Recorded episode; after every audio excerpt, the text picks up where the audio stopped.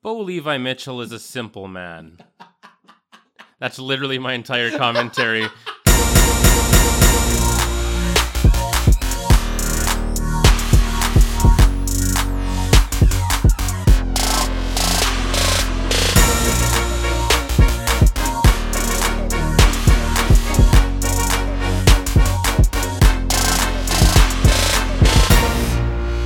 I know it uh, back in our uh, special 400th episode of Unscripted with Mike and Chris, we had a very detailed um, preview of the National Hockey League, the 2019 2020 season. But I forgot one thing, and I wish we still had Sean on the phone, but we don't. But uh, this is the joke of the day. Get ready for this. Brad Treliving. He is the general manager of the Calgary Flames. Brad Treliving, just so you know, and if you're like Chris and I, we really don't care. But he got a contract extension this weekend or this week in Calgary. He's entering his sixth season as the general manager of the Calgary Flames. And guess what his record is under his watch? Well, you don't know, but I didn't know either.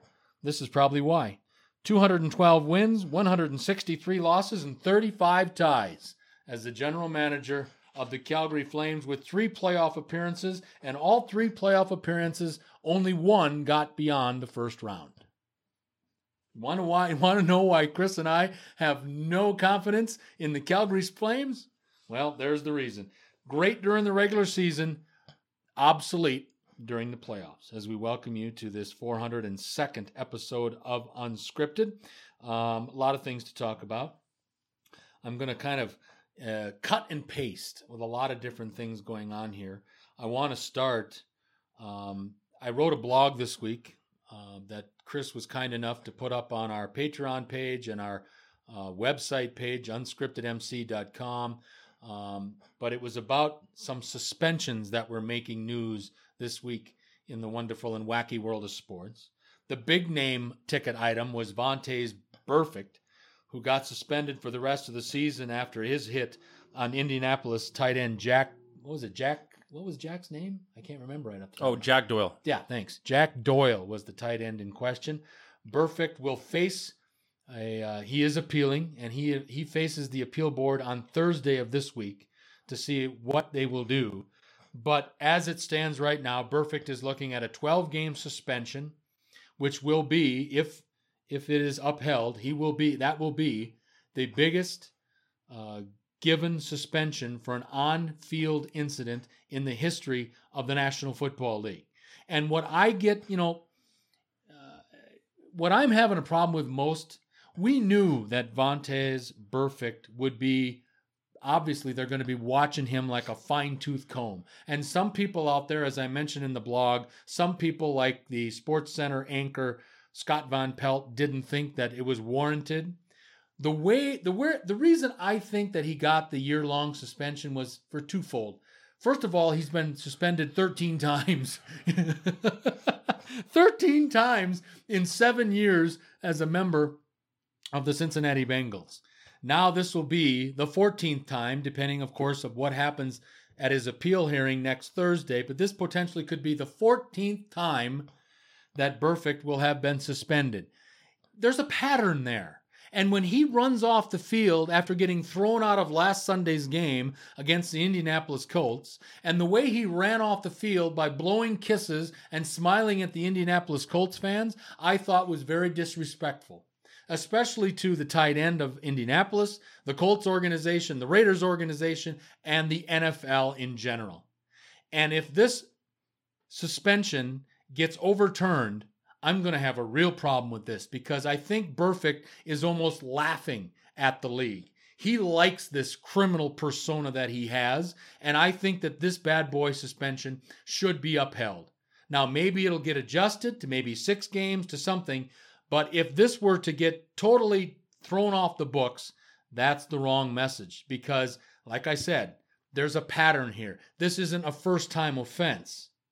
What I'm getting to, and where I'm also having a problem, is a guy that did and had a first time offense. And this is a little, this is a golfer on a small tour. It's not the PGA Tour. in the States. It's not the European tour. This is the Korean tour. But this guy, his name is Bio Kim, leading money winner on the Korean PGA Tour. He was playing in a tournament last week in South Korea, a tournament he ultimately won.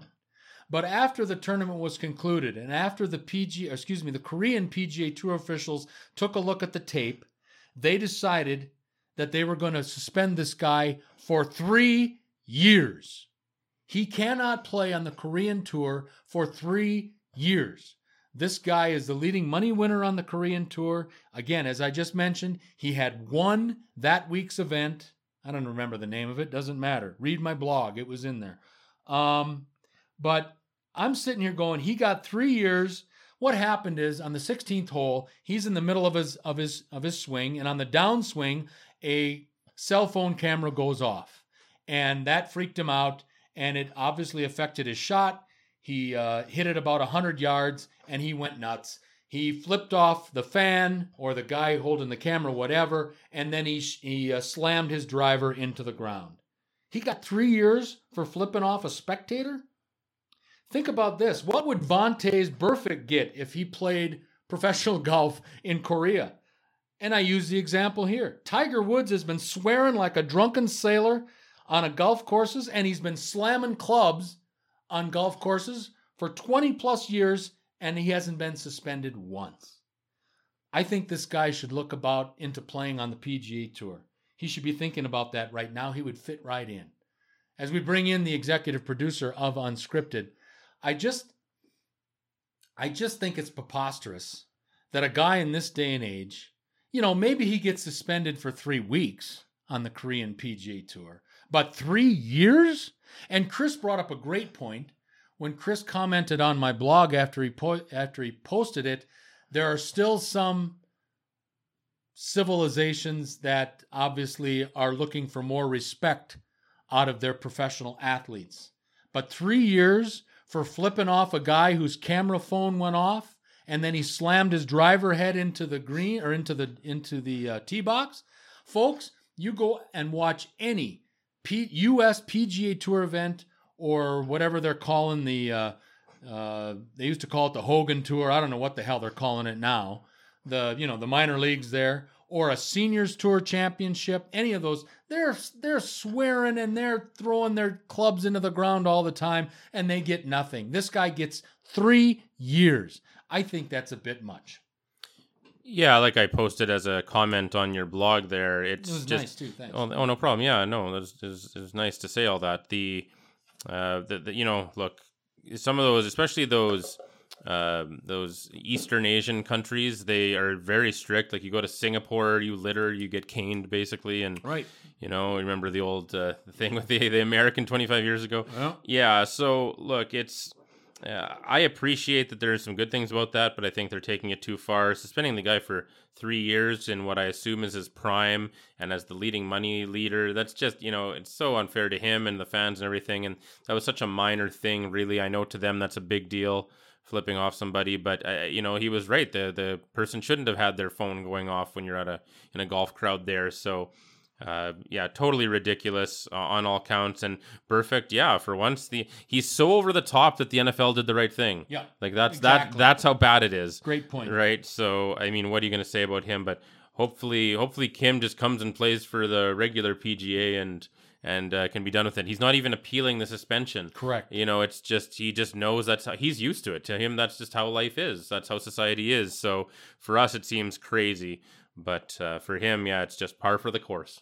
Um, we don't talk a lot about Major League Baseball on this program by choice, but we are now into the postseason, so there's a little bit more interest.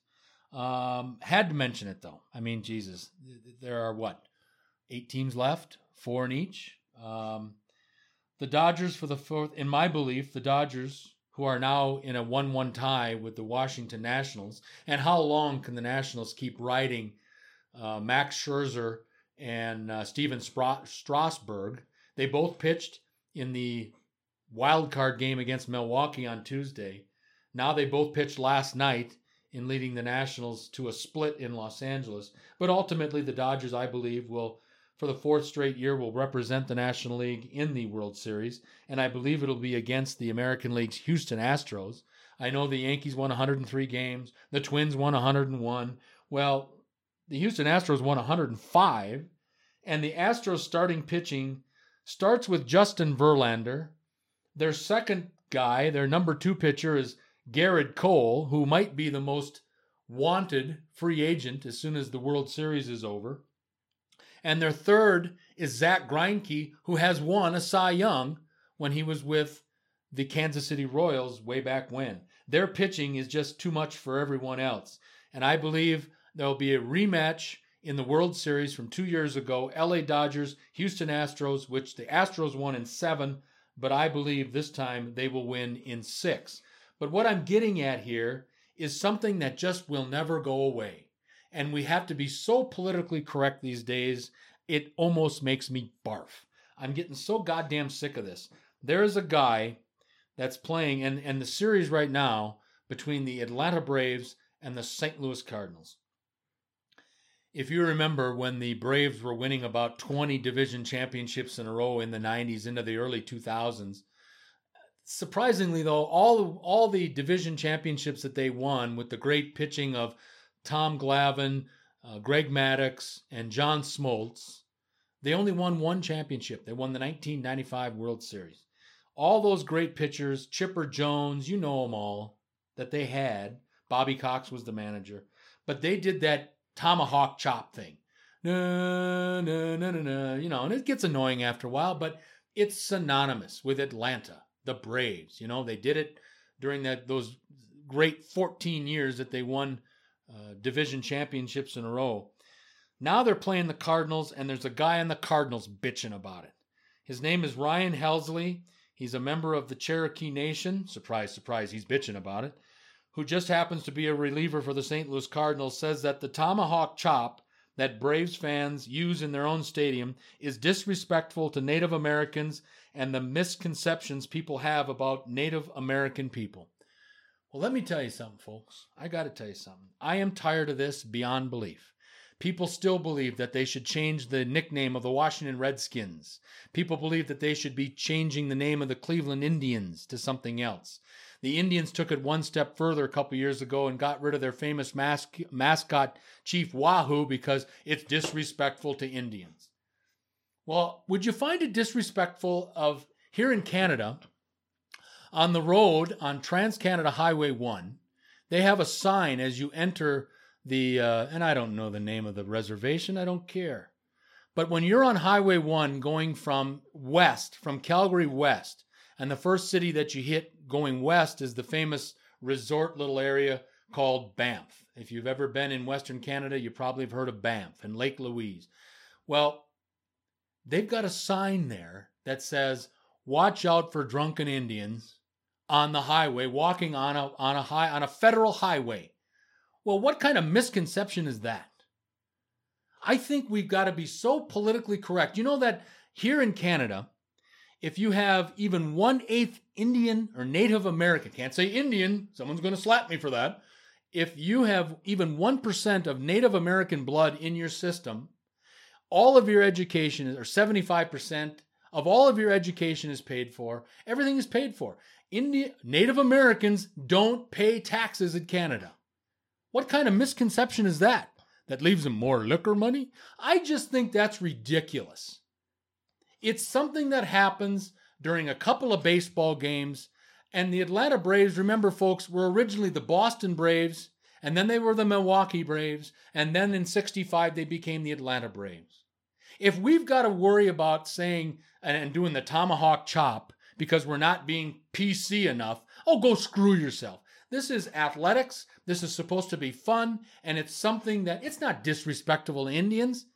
They are being respectful of their home team, which happens to be the Atlanta Braves. Yeah, I, I'm just loving how that none of that crap about changing team names, team nicknames ever went anywhere. It's still the Edmonton Eskimos, still right. the Washington Redskins. Yep right? Still the Cleveland Indians. Nothing's changed other than Cleveland uh, getting rid of the smiling yeah. native logo yeah. and basically just doing Chief that, Yahoo, yeah, yeah, Chief Yahoo, yeah. That just using that C. other than that, uh, which is whatever, I'm fine with that because really, if you think about that, that that logo, well, classic is is kind of ridiculous. like, and they got rid of it, but yeah, you know, yeah, yeah, whatever. But I mean, still, I I I like that they didn't change the name, the Cleveland Correct. Indians, correct. which is good. And and uh, you haven't heard anything about any of that for a while, and I love that. So. Uh, that's what I'm happy about is that yeah and look uh, people at the Atlanta Braves or the Kansas City Chiefs they'll still do the tomahawk chop it's it's just having fun right so uh, yeah I, I love how that stuff has completely fallen on its face and you haven't heard anything about it lately And you know what? If the Atlanta Braves weren't in the playoffs, we wouldn't have heard anything about it this week either. Um, I just think it's ridiculous. For a couple of hours, for a couple of days, Atlanta probably, I think probably Atlanta can get past St. Louis, but Atlanta's not going to the World Series. They don't have enough depth to compete with the Houston's and uh, uh, well, they, they the Dodgers in the National League. But then if they were to get past the Dodgers, they don't have enough to compete with the Yankees or the Houston Astros from the American League. So for a couple of days, allow it and it'll just go away. I just think it's preposterous that we always have to have some comment on it. It's just silly and ridiculous. Another thing for me that's silly and ridiculous, and I can't wait to see what Chris has to say about this because I find this stupid. Chris's favorite sports organization happens to be the NCAA, the National Communists Against Athletes. The president of the National Communists Against Athletes made a comment this week about the new pay for play legislation that was just passed in California, which is supposed to be enacted by the year 2023. Emmert comes out and says that this bill turns NCAA athletes into, and I quote, employees. Well, here's the problem, Emmert. And I've also heard Gene Smith, the athletics director at Ohio State, bitch about this. I've heard Barry Alvarez at the University of Wisconsin, athletic director, bitch about this. They're concerned about this new pay for play legislation. Well, here's the problem, guys, in my um, in my mind, and I'm putting a very simplistic, I'm putting a crayon spin on this. If you guys would have thought about compensating your athletes correctly years ago, this would have never come into the landscape. We never would have heard about this, and the California governor, Gavin Newsom, wouldn't have signed it into law. If you guys would have gotten off your dead asses and done something about this years ago. I've said this for years. There aren't 120,000 people, and it happened this Saturday 120,000 people, or whatever it is, in Michigan Stadium to watch Michigan take on Iowa. Are they there to watch Jim Harbaugh and the khaki boy? Hell no. They're there to watch Shea Patterson. They're there to watch the quarterback from Iowa. They're there to watch the athletes. And what are the athletes getting out of this? Barry Alvarez came out this week and said, Well, our athletes get compensated. They get room and board and books and tuition, and then they get a bit of a stipend. Well, Barry, it's about $130 a weekend. How in the hell are you supposed to feed a 310 pound offensive lineman on $130 a weekend? Or how is he supposed to have how is he supposed to have a social life? You know, they are supposed to, you know, and, and remember this, folks, this is what really a lot of people forget sometimes. To play at big time college athletics, you have to maintain a 2.5 grade point average. That's a C. That's the basic. If you're under 2.5, you're supposed to be academically ineligible. So, how is a big time college athlete supposed to have a social life while he's supposedly going to class and still going to football practice and all the commitments of being a football player or a basketball player at these big time institutions? And all these kids do is give these universities basically the right to print money. And if these athletic directors had collectively sat down on their big fat asses years ago and thought about a way to compensate and rightly compensate their athletes, then we wouldn't be having this conversation at all. If you guys had shown some initiative five years ago, this would not be in our vernacular today. It's amazing they're against this, really, because I mean, they refuse to pay the college athletes out of their own pockets, which is what they should be doing. And the fact that they're not, but now all of a sudden there uh, it seems to be tons. I'm sure there's tons of appetite from private companies who want to advertise or Mm-hmm. sponsor these guys. They're going to pay the athletes for you, and you have a problem with it. Do you just hate the college athletes? Like it, it really doesn't make much sense, other than just being comfortable with the status quo and not wanting everything to ever change. Uh, like if someone, if I didn't want to pay somebody and someone else came and said, "Oh well, we'll pay them for you," Yeah. how is that a problem? I mean, Hallelujah. Holy crap, this is unbelievable. These stupid old men at the NCAA, uh, they're just, I've never been less impressed with an organization in my life. And for me, that's really, really saying something.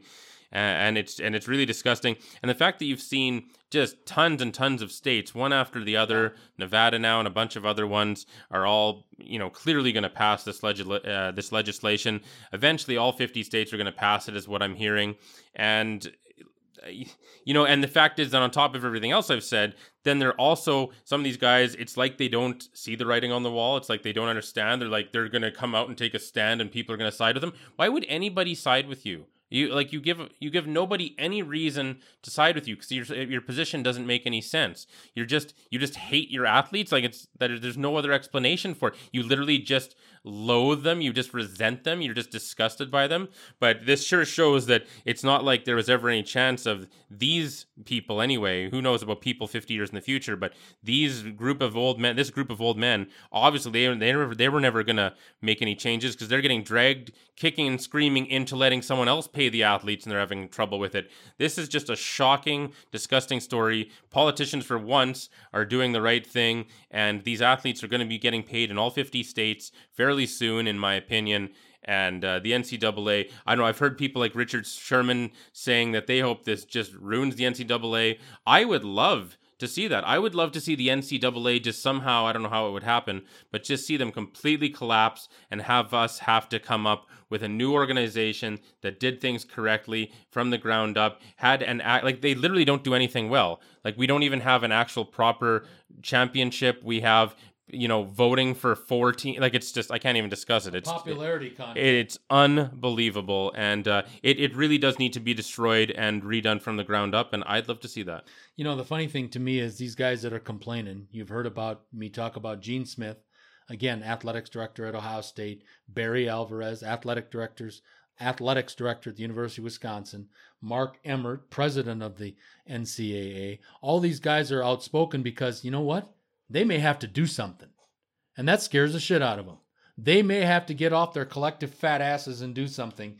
Um, but I don't see why they would be worried about this let the uh, guys that want to advertise let them pay for it i mean that just seems to me i'm an idiot but i just it seems to me to be win-win i really do i don't know what the problem is maybe it's they're just embarrassed because as chris just mentioned the government's doing something right and the athletic directors are probably going to have to get off their fat asses and do something um, that one just gets me pumped up because i just you know these college athletes yes they get a lot of perks. They get room and board and they get their books and tuition and all this other stuff. But again, folks, um, the money, especially from the football and men's basketball programs, the money that they bring in is astronomical.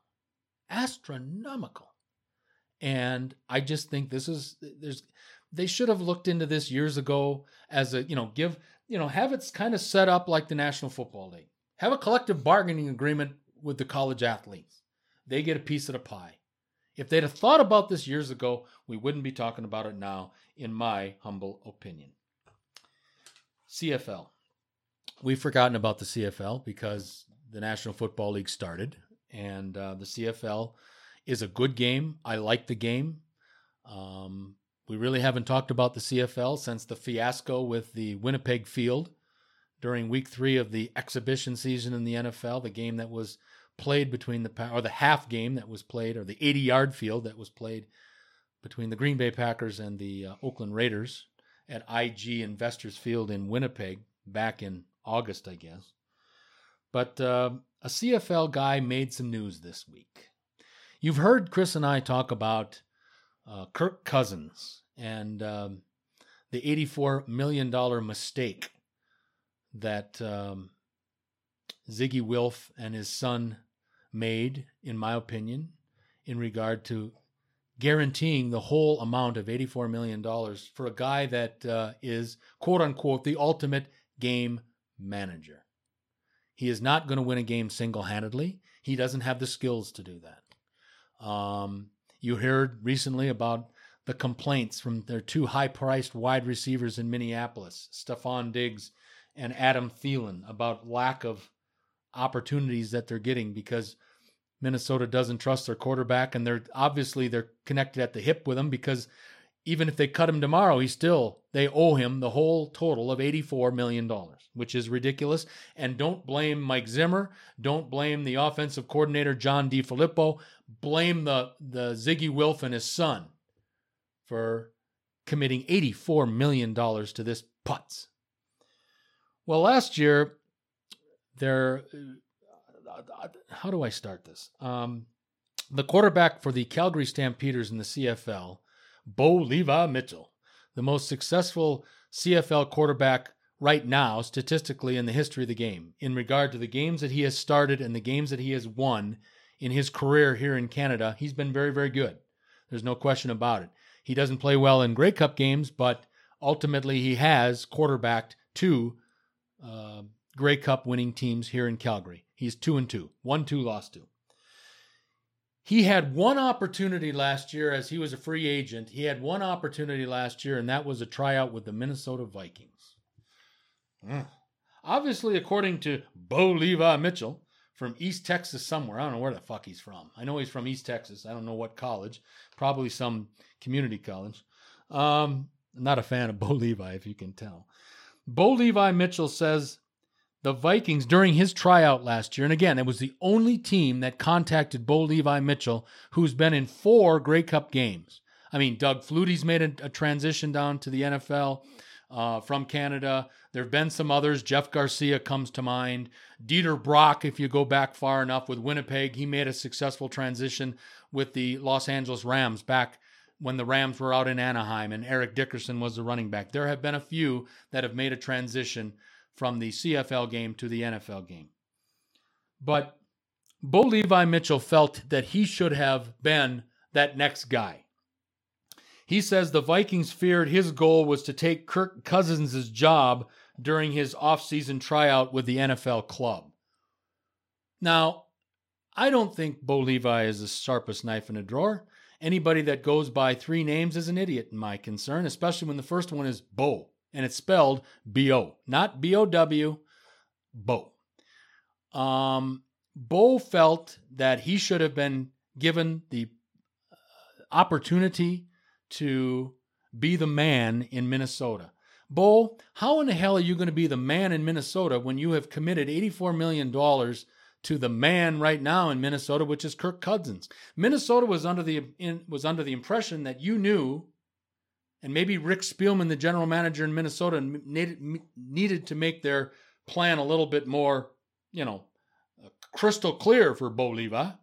But Bo Levi is coming down to try to win the backup job. That should be, you know, whatever. You're not going to commit $84 million and have that $84 million guy sit on the bench so the Minnesota Vikings can start Bo Levi Mitchell from the CFL's Calgary Stampeders. Bo's got an ego, no question about it, and you have to be to quarterback at any professional level. But there is no, there is not a snowball's chance in Phoenix that Bo Levi Mitchell, as long as they had committed the dollars that they had to Kirk Cousins, there was no way in hell that Bo Levi Mitchell was ever going to be number one in the Twin Cities. Bo Levi Mitchell is a simple man. That's literally my entire commentary. Because, yeah, $84 million guaranteed. I'm just going to go in there and I'm going to outplay Kirk Cousins, and then they're going to want, and then they're going to pick me and have him sit on. good, good job. Good job. Good job, Jim Bob. no, it's Bo Levi. Mm, yeah, same thing. same fucking thing. Uh, before we get out of here on this 402nd episode, um, I gotta, I gotta. This is funny. This is, uh, this. I've been trying to relay this. Chris understands it. Chris is a smart guy, but Chris understands it. I'm trying to relay it to you folks that maybe don't know. How popular are the Green Bay Packers? Darren Rovell, who is the business of sport columnist for ESPN, He has been on the Packers season ticket waiting list for 13 years. Okay? He just received his waiting they do this once a year. He just received his waiting list card from the team late this week or late last week now as we're broadcasting here on Saturday. He just received his waiting list card from the team late last week and he is now 53,853rd in line to get season tickets in Green Bay. He has dropped 16,404 spots in his 13 years on the Packers season ticket list. At the current pace, Rovell will receive his Packers season tickets in the year 2065 if he's still around. That's how popular the Green Bay Packers are. They really need to make more seats in the stadium. They have. Originally, I know, but they need to do it again. Sure, they do. It's I not mean, like they have any. If there's one place that does shouldn't have airspace restrictions, correct. in the NFL, uh, it would be Green Bay. When I was born in '64, old Lambeau Field was fifty-three thousand. Then they did a big renovation in 2002, and they got it up to 70 some thousand. And then they did the last renovation in 2011 to get it up to the current seating capacity at Lambeau Field of over 82,000. I think, and I agree wholeheartedly, I really believe that the Packers, with this kind of popularity, if you've got you've got 53,853 people waiting for season tickets, I think you should probably look at and this is another way to bring in more revenue to a team that is publicly owned bring in another 20,000 seats and get it over 100,000. Get it up to where Jerry's World is in Dallas. Get it up into that hemisphere because it doesn't matter. The Packers sold out during the 29 years of crap from Coach Lombardi to Coach Holmgren. You don't think they'll still sell out now if they've got 50 almost 54,000 people on the waiting list? I think the Packers need to look at expansion one more time. We've got a run on this 402nd uh, episode of Unscripted. We thank you very much for participating and hope that you continue to do so. Having said all that, for the executive producer of Unscripted, Mr. Chris Fluke, I'm Mike Jansen. Until next time.